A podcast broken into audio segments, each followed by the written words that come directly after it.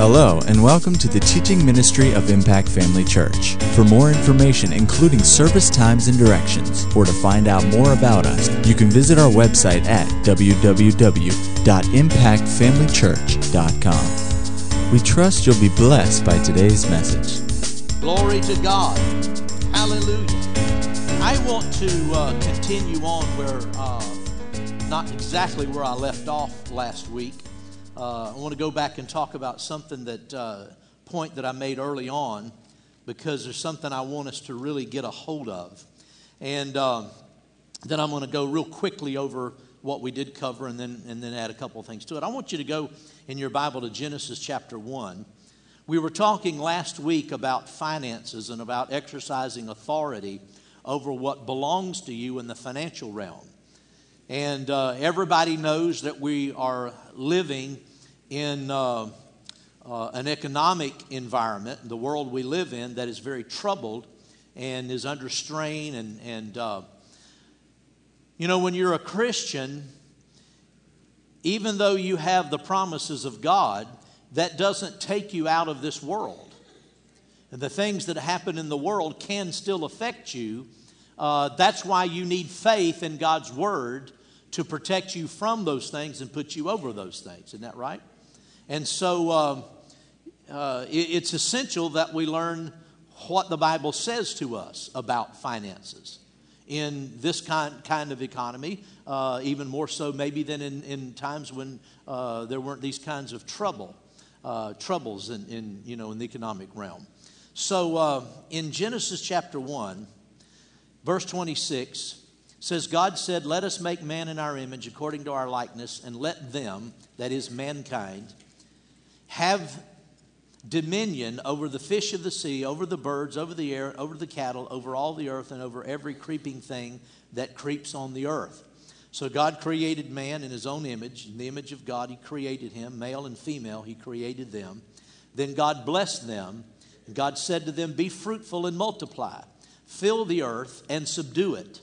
Have dominion over the fish of the sea, over the birds of the air, and over every living thing that moves on the earth. So you can see from this scripture that when God created Adam and Eve, he gave to them and to mankind through them as the, as the parents of the human race, he gave mankind authority in this natural world over his creation. And we further read in Psalm, uh, the eighth chapter, and we'll look at it again, the eighth Psalm. It uh, expounds on this a little bit.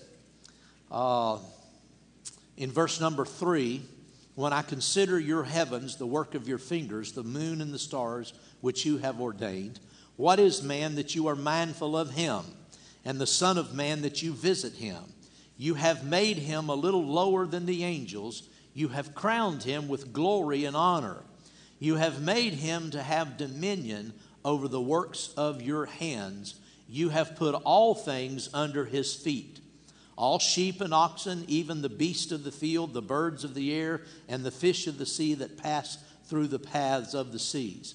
So we found that when God created man, he gave him authority over the entire earth, over everything he created in it. And uh, Adam was, in effect, uh, the God of this world. He was, God had, had uh, even though God is the creator and he uh, maintains creative authority.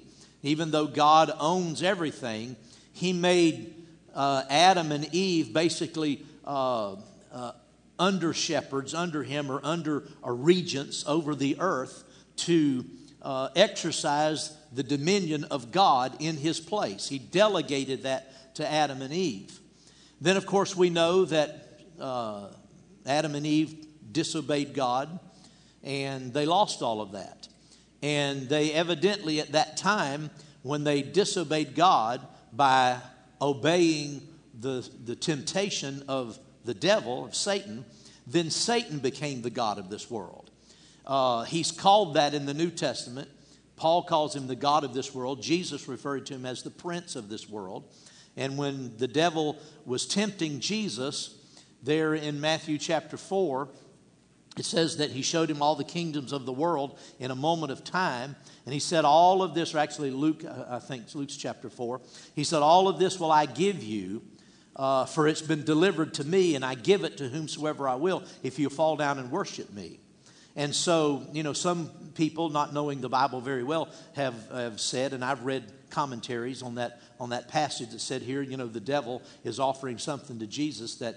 Uh, that uh, he didn't have to offer, that Jesus already had the dominion uh, in, in the kingdoms of the world and so forth. That's not true. If that was true, then this wasn't a valid temptation because it says that, that the devil tempted the Lord and that he withstood that temptation the way all of us withstand temptation by quoting the Word of God, by showing the devil what the, what the Word said instead of yielding to it. If, if it wasn't a bona fide uh, temptation, if Satan didn't have this authority over all of the kingdoms of the world, then he couldn't have offered it. It wouldn't have been a temptation. Then the whole story is fraudulent. Isn't that right? It's nothing but a, but a, a fairy tale. It doesn't mean anything. No, it means exactly what it said. And if, and if Satan had not had the authority to convey that to Jesus, Jesus would have called him on it. But he didn't. Instead, he said that uh, it is written that you'll worship the Lord your God, and in him only shall you serve. And so Jesus withstood that temptation. Now, I want to go back and, and uh, go over some of the other scriptures that we read in connection with this because it's really important that you get a, a, a, an understanding and, and, really a revelation from the Spirit of God about uh, the point that I'm making here. Go to, to Psalms 24, verse number 1. Psalm 24, 1. We read this last week. Psalm 24 1 says, The earth is the Lord's and all its fullness. Now, this is true even though God uh, handed over the authority of this earth to mankind, it's still God's by virtue of the fact that He's the creator. And so it was, it was uh, loaned to uh, mankind for a period of time. There was a, a lease, so to speak, that was given to mankind to operate for a period of time. But God, of course, is the, is the ruler over all. And it says that the earth is the Lord and, and everything in it. And then in, Math, in uh, Psalm, the 50th chapter, we have a like statement, a very similar statement, says the same thing. Psalm 50, verse number 10 for every beast of the forest is mine, and the cattle on a thousand hills. Uh, I know all the birds of the mountains and the wild beasts of the field are mine. If I were hungry, I would not tell you, for the world is mine and all its fullness. We pointed out that this refers to wild animals and domestic animals. In other words, even the, even the cattle that uh, maybe your neighbor owns is still God's. Isn't that right? Everything belongs to the Lord, and He can move it around. Amen? Then uh, we saw in Genesis chapter 14, go over there with me. Genesis chapter 14. And let's look at verse.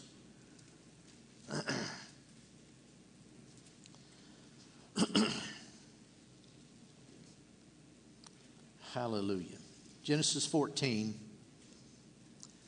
Abram said to the king of Sodom, this is verse uh, 22, I have raised my hand to the Lord God, the Lord God Most High, the possessor of heaven and earth. And that's the part that I wanted you to see.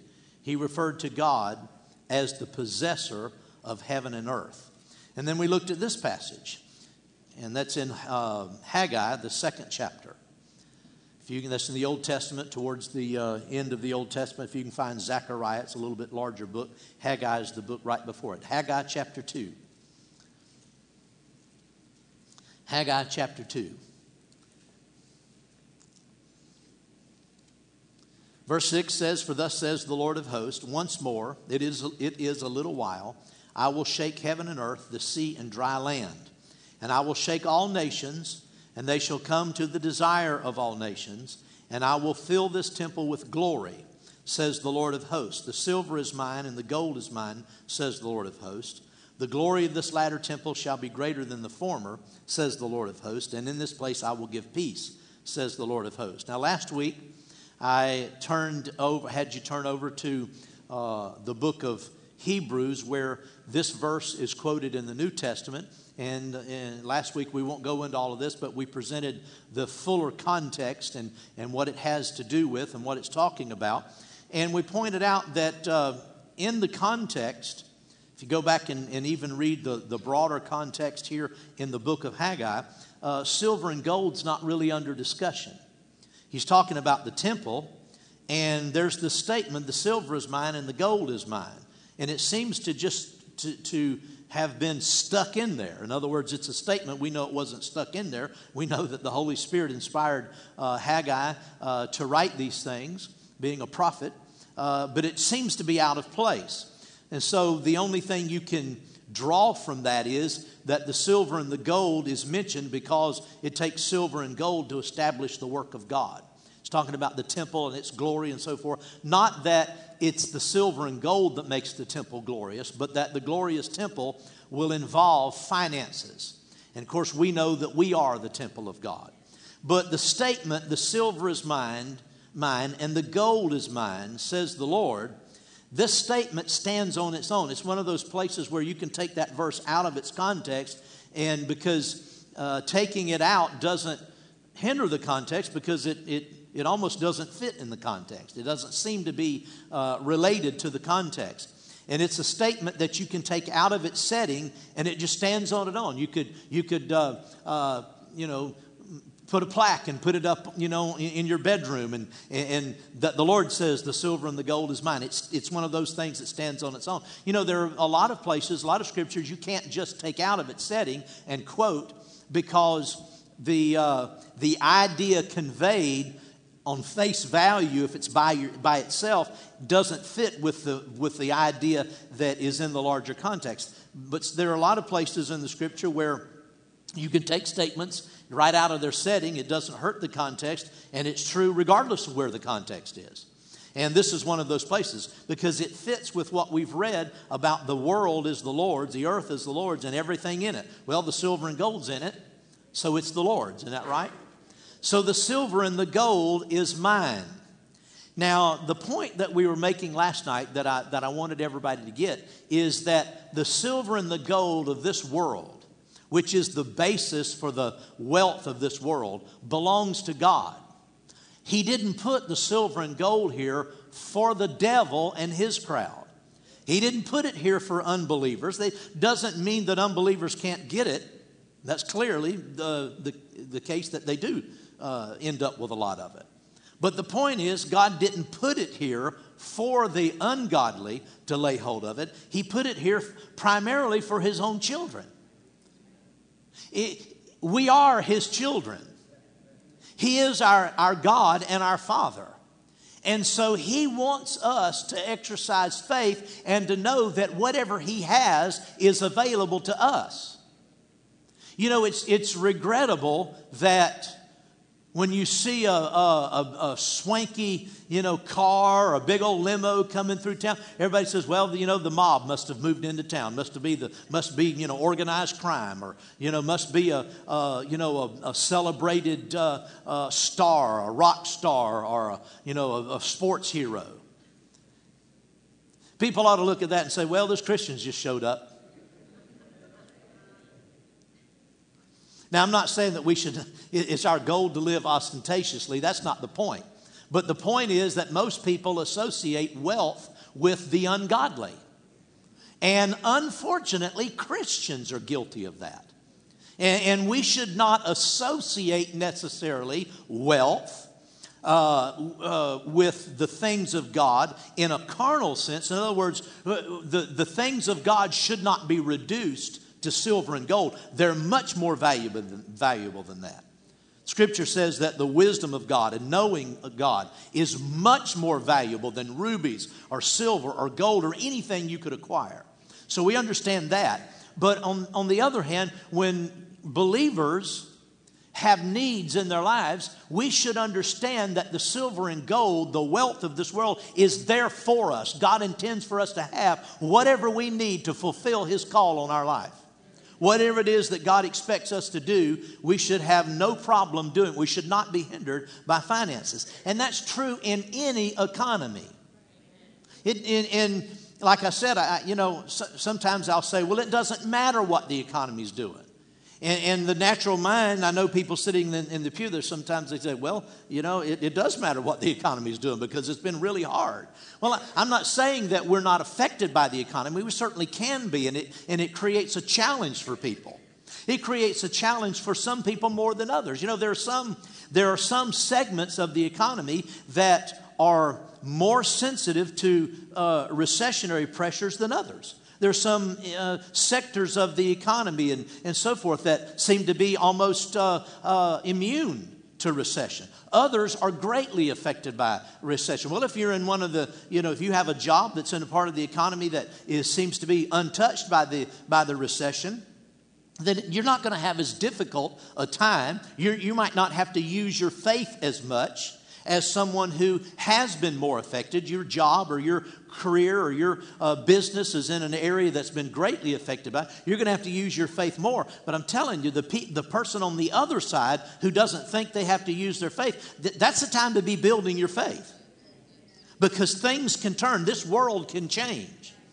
And, and so when I say it doesn't matter what the economy is or what, what happens in the economy, what I mean by that is it, it doesn't matter in terms of what is available to you from God. You can be just as successful and, and be just as prosperous in any economy, no matter what your job is. God can give you a new job and give you a new business. He can show you how to capitalize uh, in any economy. You know, in any economy, whether it's recession, inflation, whatever's going on, some people are getting richer and some people are getting poor. God doesn't want you to be in the getting poorer boat, He wants you to be in the getting richer boat. Amen. He wants now. Now, it's not all about wealth. Not indicating that Christianity is all about being rich. No, but Christianity is about being unfettered and unhindered in this world as you go about doing your business, obeying God, living a godly life that God wants you to overcome and to not be uh, hampered and hindered by finances. Amen? Now, says, The silver and the gold is mine. Go with me over to Romans chapter 8. Romans 8, the eighth chapter. And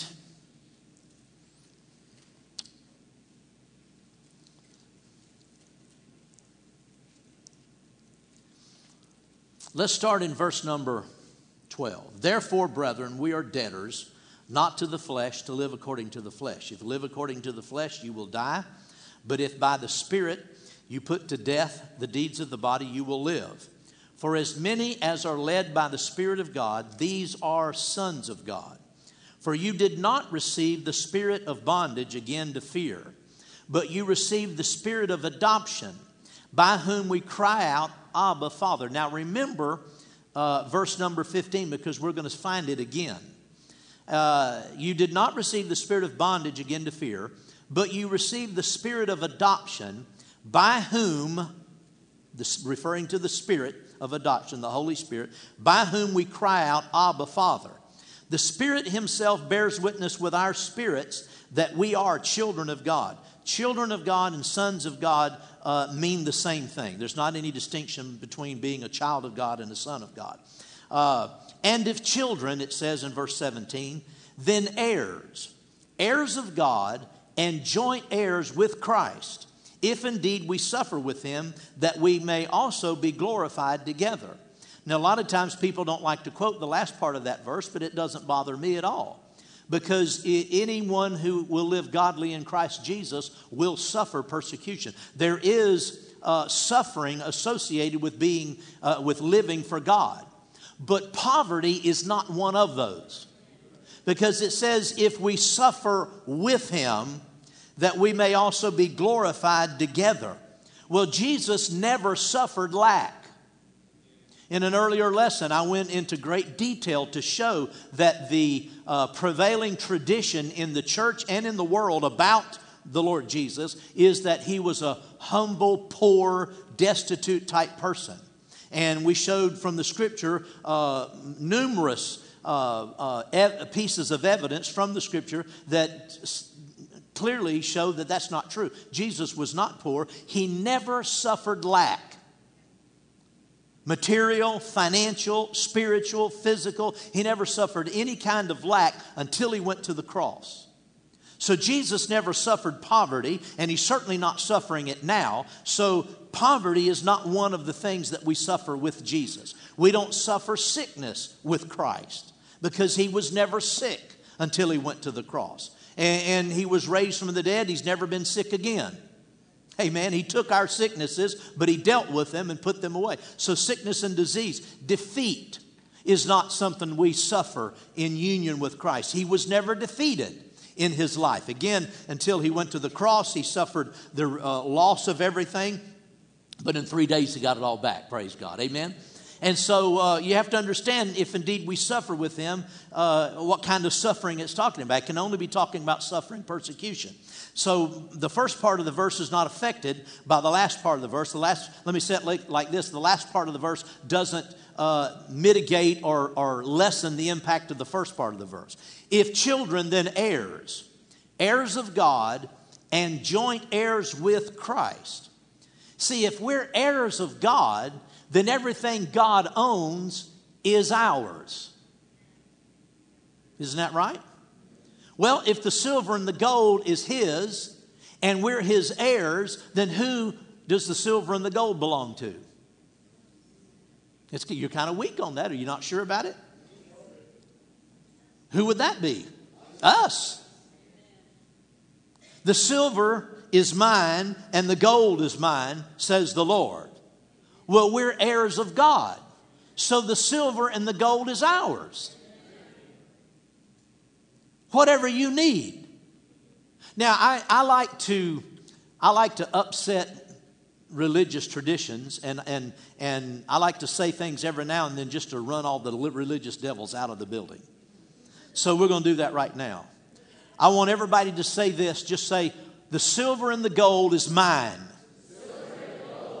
Say it again. The silver and the gold is mine. The silver and the gold is mine. Now, is that, is that an accurate thing to say? Well, it's his, and you're his child, and you're his heir, then the silver and the gold is mine. We ought to get in a habit now, you don't necessarily want to do this all the time in front of people, you know, because people don't understand what you're talking about. You could easily see that somebody could get the idea that we're all about silver and gold, that we're just materialistic, that we're just, you know, just reaching for it. That's not the, that's not the point. We have to, we have to say things. It's important to confess, to make bold confessions and say things that you believe in order to, to stimulate your faith and to act in your, on your faith. Because you see, the world and tradition has for so long told the church that, you know, that nothing belongs to you that you're just supposed to barely make it along. Well, we have a lot to overcome in the way we think. And so it's good for us. It's not necessarily good for others to hear, but it's good for us not that we're hiding anything, but it's, but it's intended to help us. It's good to say, the silver and the gold is mine. Whenever you get up in the morning and you're, and you're uh, facing the day, and maybe there are needs in your life, or you're contemplating a financial move or a financial uh, uh, operation of some, of some kind, something that involves money and involves, involves a demand on your finances, it's good to remind yourself the silver and gold is mine. It belongs to my Father, and I'm his heir. The silver and the gold is mine. It's good to say it. Say it to yourself. Look yourself in the mirror and point your finger and say, Just let me remind you, the silver and the gold is mine. Amen. Now, how, how is that? Generally, it's true. We would know because we're heirs of God. And so it makes sense that if, if He owns all the silver and the gold and we're His children then, and we're His heirs, then it's ours.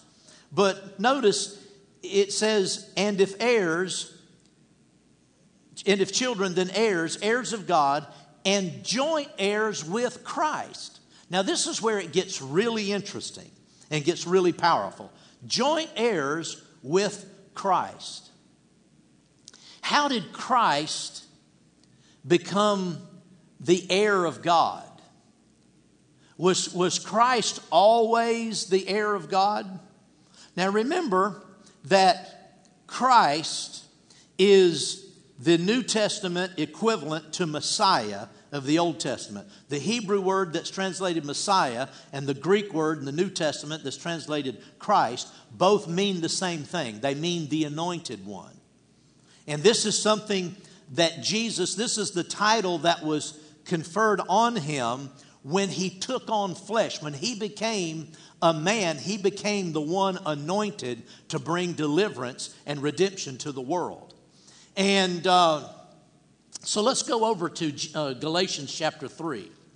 Galatians chapter 3.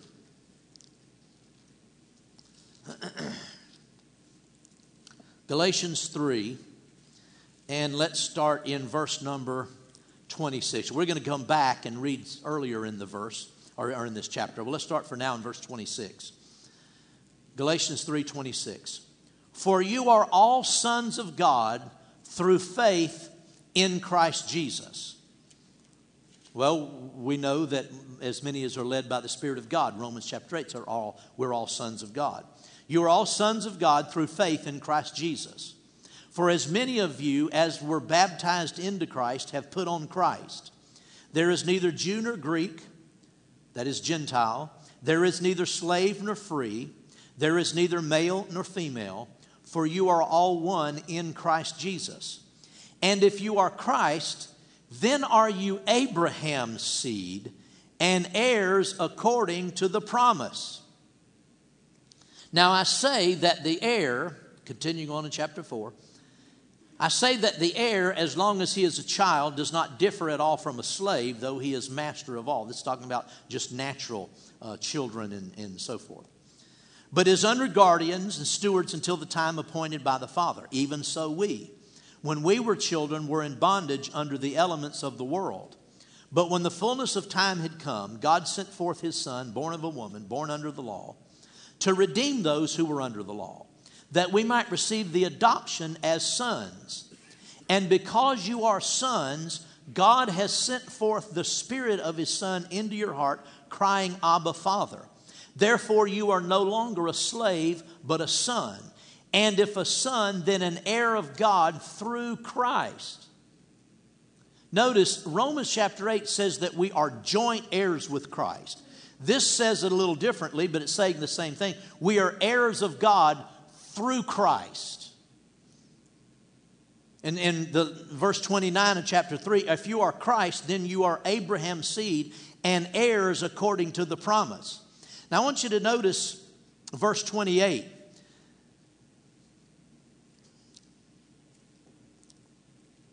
Excuse, excuse I'm sorry, I'm looking at the wrong verse. Look at, at uh, 4, verse number 5 and 6. To redeem those who are under the law, that we might receive the adoption as sons. And because you are sons, God has sent forth the Spirit of His Son into your heart, crying out, Abba, Father. Now, hold your place there and go back over to Romans chapter 8. You'll see how closely this is worded uh, to Romans chapter 8, verse number 15. For you, first Romans 8 15 says, For you did not receive the spirit of bondage again to fear, but you received the spirit of adoption, by whom we cry out, Abba, Father. In Galatians 4, verse number 6, because you are sons, God has sent forth the Spirit of His Son. He called it the Spirit of adoption. That's the Holy Spirit into your heart, crying, Abba, Father. There, therefore, you are no longer a slave, but a son and an heir of God through Christ. Now, go with me back to Romans chapter 8 again. I want you to see that if, if you're children, verse number 17, then you are heirs and heirs of God and joint heirs with Christ. You see, it's our union with Christ that makes us an heir of God. And the reason that's important is Christ became the heir of God when he was raised from the dead.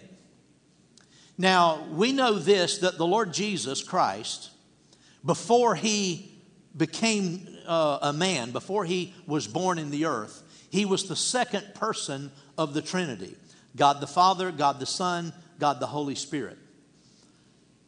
The Bible says in, in John chapter 1 and some other places that everything that was made in this world, everything that was created, was made by Him.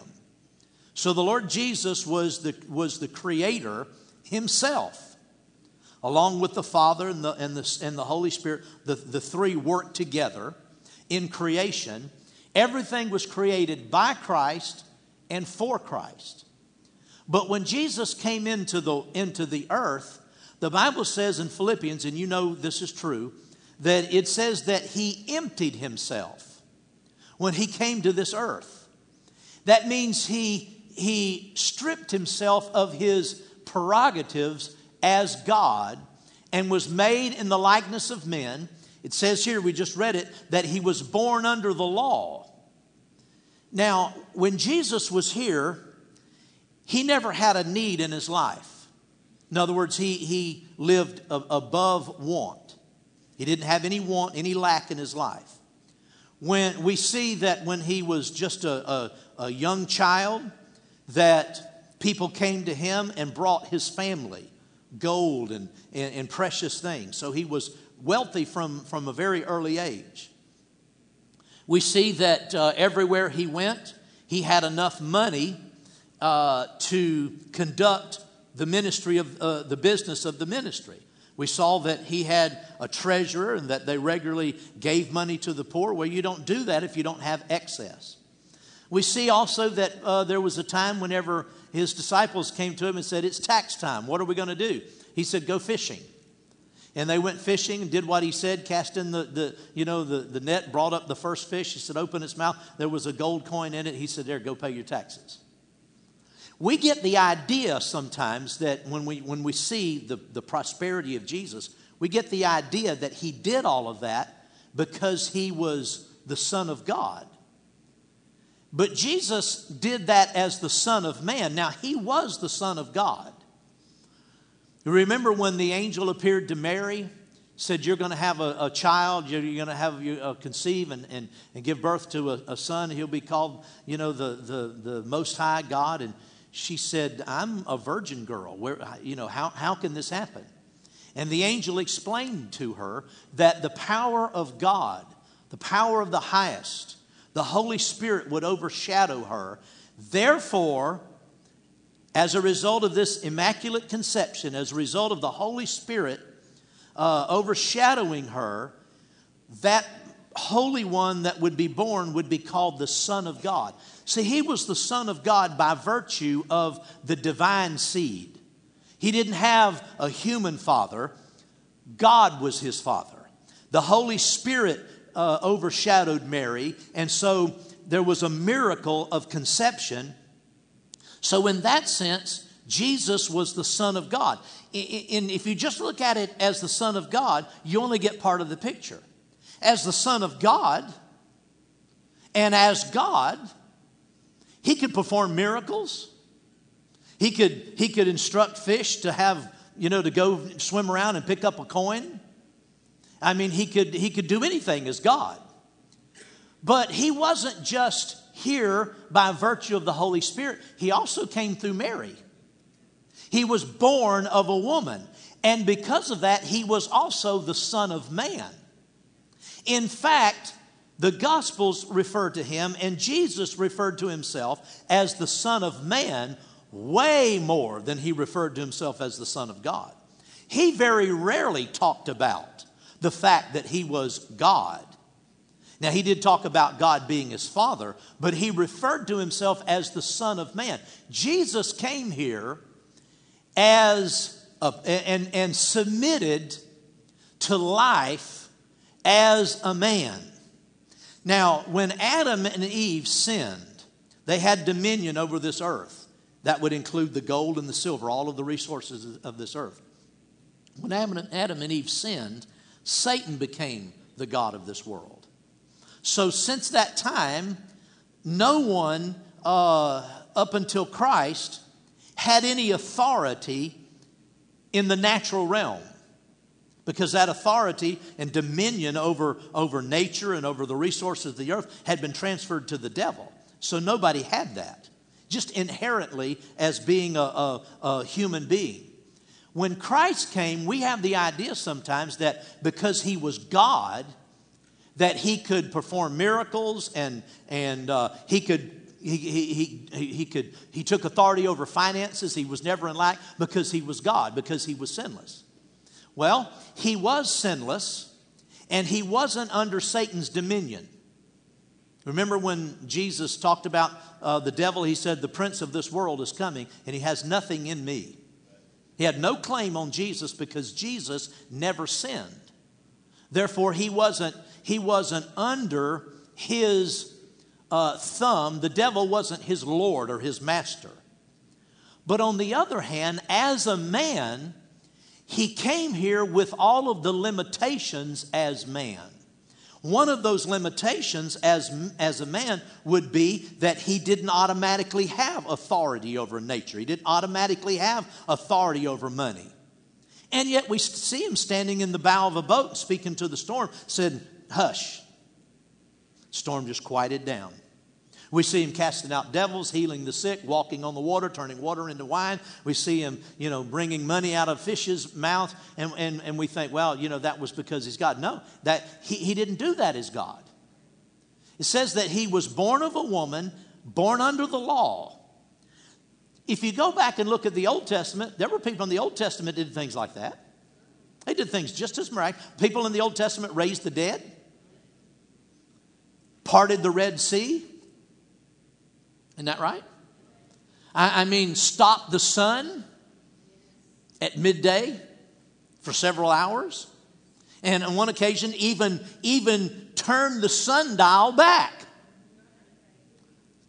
Not too shabby miracles.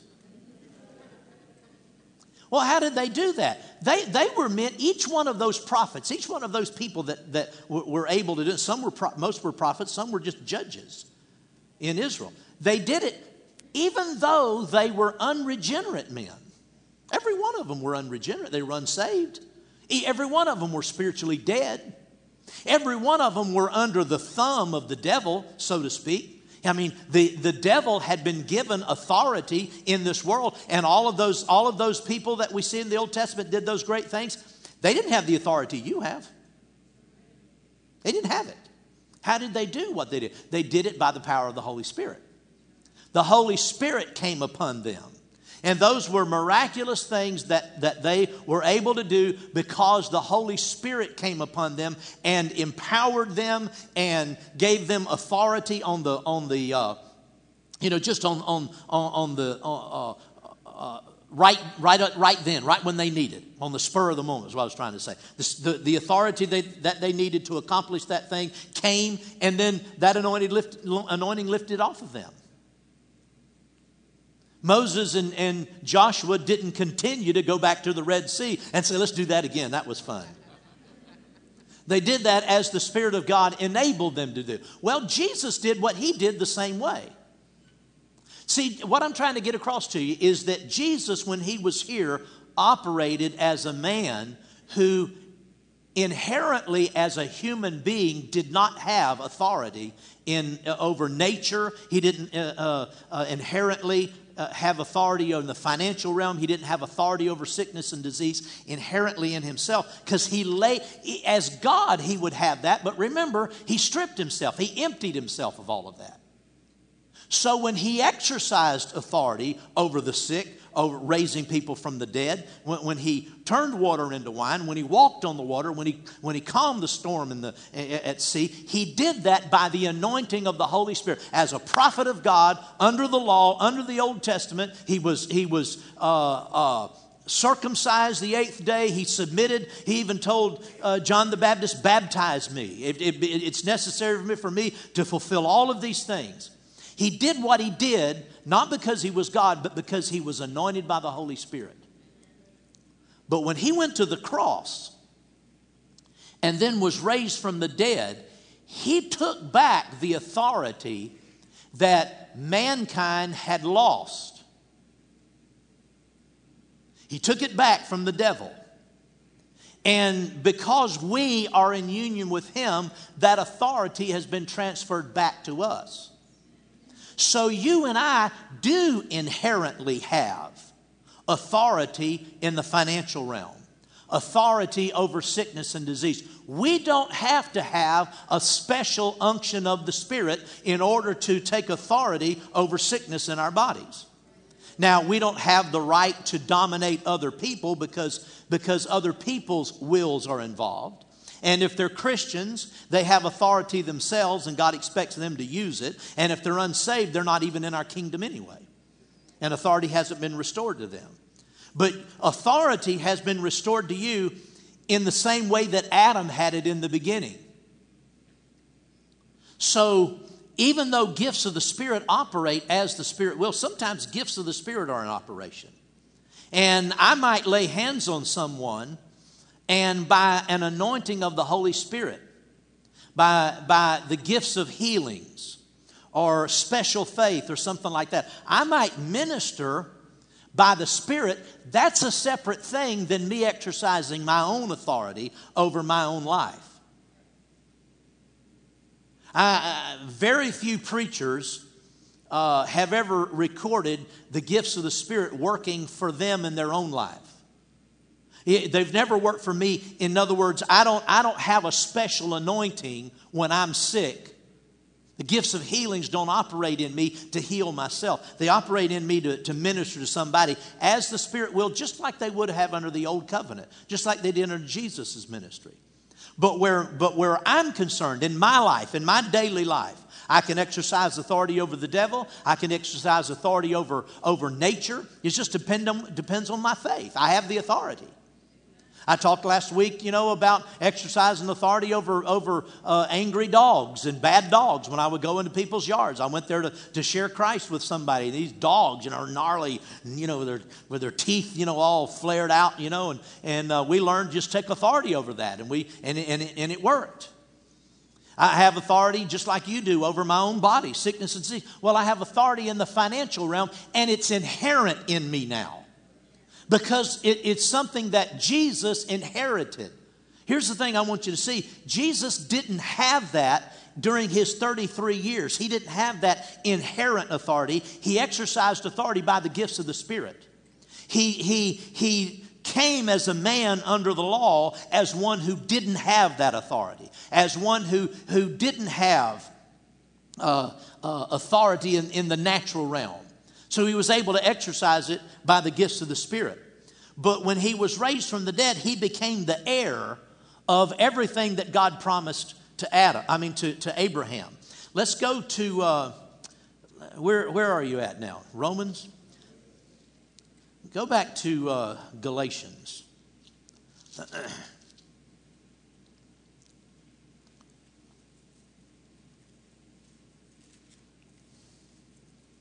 Look at uh, 329.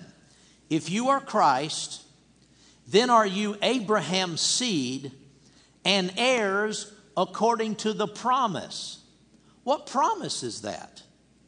See, this, this being an heir, it's, it's still talking about the same kind of, of, of heir, the heir that we are, the heir of, we're the heir of God and joint heirs with Jesus. It's talking about the same thing. But it's, it's, we're heirs according to a promise made to Abraham. Well, if you go back, let's look at verse number 16, same chapter. Now, to Abraham and his seed were the promises made. He does not say, and to seeds as of many, but as of one, and to your seed who is Christ. Notice that promises is, the word there is plural. It's, it's referring to more than one promise. God promised Abraham uh, a lot of things.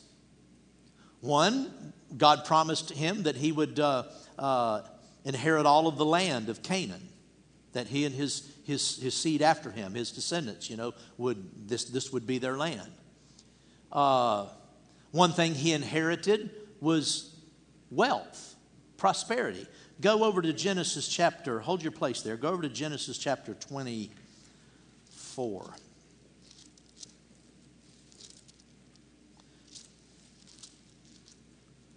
Look at Genesis 24, verse 1. Now, Abraham was old, well advanced in age, and the Lord had blessed Abraham in all things. And then go over to verse 35.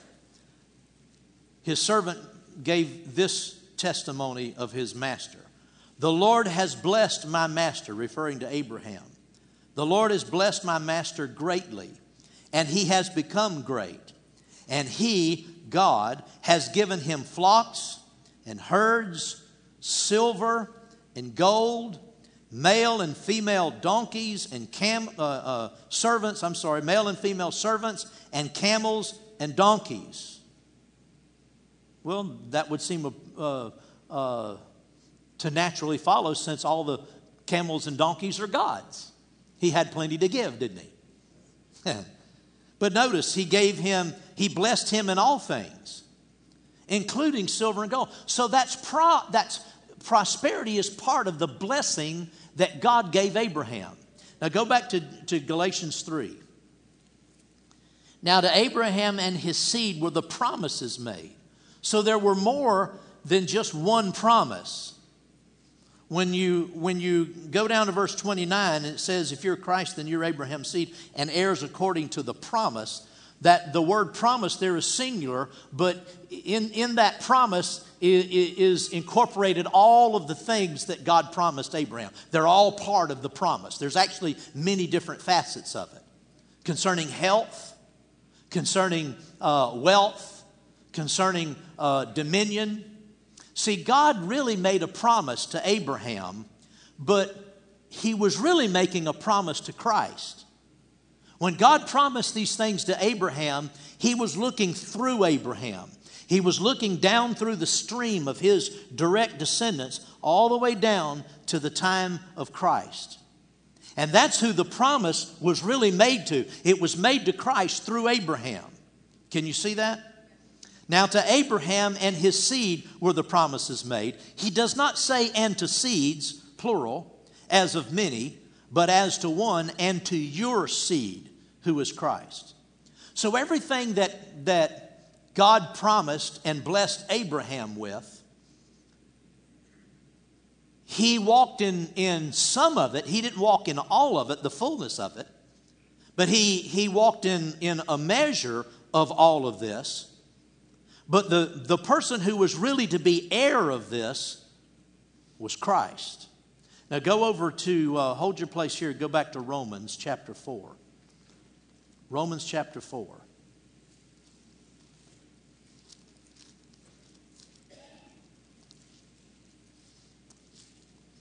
Look at verse number 13. Talking about Abraham, but also to his seed. Romans 4:13 For the promise that he would be the heir of the world was not made to Abraham or to his seed through the law but through the righteousness of faith. God made a promise to Abraham that he would be the heir of the world. But really, that promise was made to Christ. Well, why would Christ need a promise of being made the heir of the world? Wasn't he already the creator? He was. The Lord Jesus Christ, before, before uh, man ever showed up, he created the, everything that's created, the entire universe. It was all created by him. Why would he need to then become the heir? what, what would happen that would make him need to become the heir? He was born as a, as a baby in Bethlehem and he took on flesh. And when he did that, he stepped down. He, he never ceased to be God, of course, but he stepped down from that high and holy, matchless state and, and the prerogatives that belong to him as God. He emptied himself of all of that and stepped into the lowly nature of a human being who, and, and, and gave up. He gave up the ownership of all things. He gave up authority over. He created it. But now he's here as the son of man. And he doesn't have that authority anymore. He could get it back if he just said I'm not going to do this anymore. But he willingly submitted to the plan of God. And as the Son of Man, he operated here as someone who didn't have the inherent authority over everything. He had the gifts of the Spirit operating in his life. So he could minister by the power of the Spirit whenever he needed to. But, but the point is, you, you remember Jesus? Uh, he was on, his, on the way to Samaria, and uh, you know, he had the encounter with, with uh, uh, the woman that came out to the well. It says that he was wearied with his journey. And he sat by the, by the side of the well waiting for somebody, you know, to come. He was weary with his journey. That's one of the most striking and remarkable pictures of all of the Bible is of God being weary. I mean, he was tired. Whew. He had walked a long ways, It was hot, he was thirsty. See, he, he took on the, the characteristics of, of man with, it, with man's limitations. But in the realm of, of authority, unless the Holy Spirit manifested, he couldn't just indiscriminately go, you know, pulling money out of fish's mouths. He couldn't just indiscriminately uh, perform miracles and turn wa- water into wine. I mean, he could have just spoken to the rock and had water come out of it. He, he didn't need, he had to wait for somebody to come draw water out of the well. See, he couldn't, that's what, that's what the devil tried to get Jesus to do. He tried to get him to use his, uh, his uh, uh, prerogatives as God. If you're the Son of God, command these stones to be turned into bread. If you're the Son of God, then jump off of this tower. Because it says the angels. See, he tried to get Jesus to operate that way, but Jesus knew better than that. And he didn't, and he didn't, he didn't violate that any time in his life, he operated as, as a man.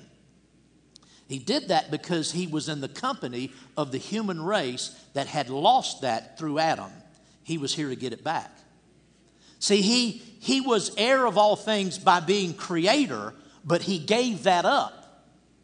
And so, what, what God saw is when he made a promise to, to Abraham that he would be the heir of the world, he made the promise to him and to his seed, which was Christ.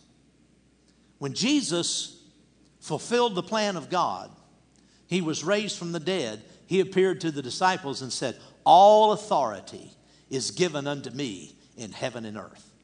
Now, you know that's something that, that didn't exist before, because otherwise, why proclaim it now?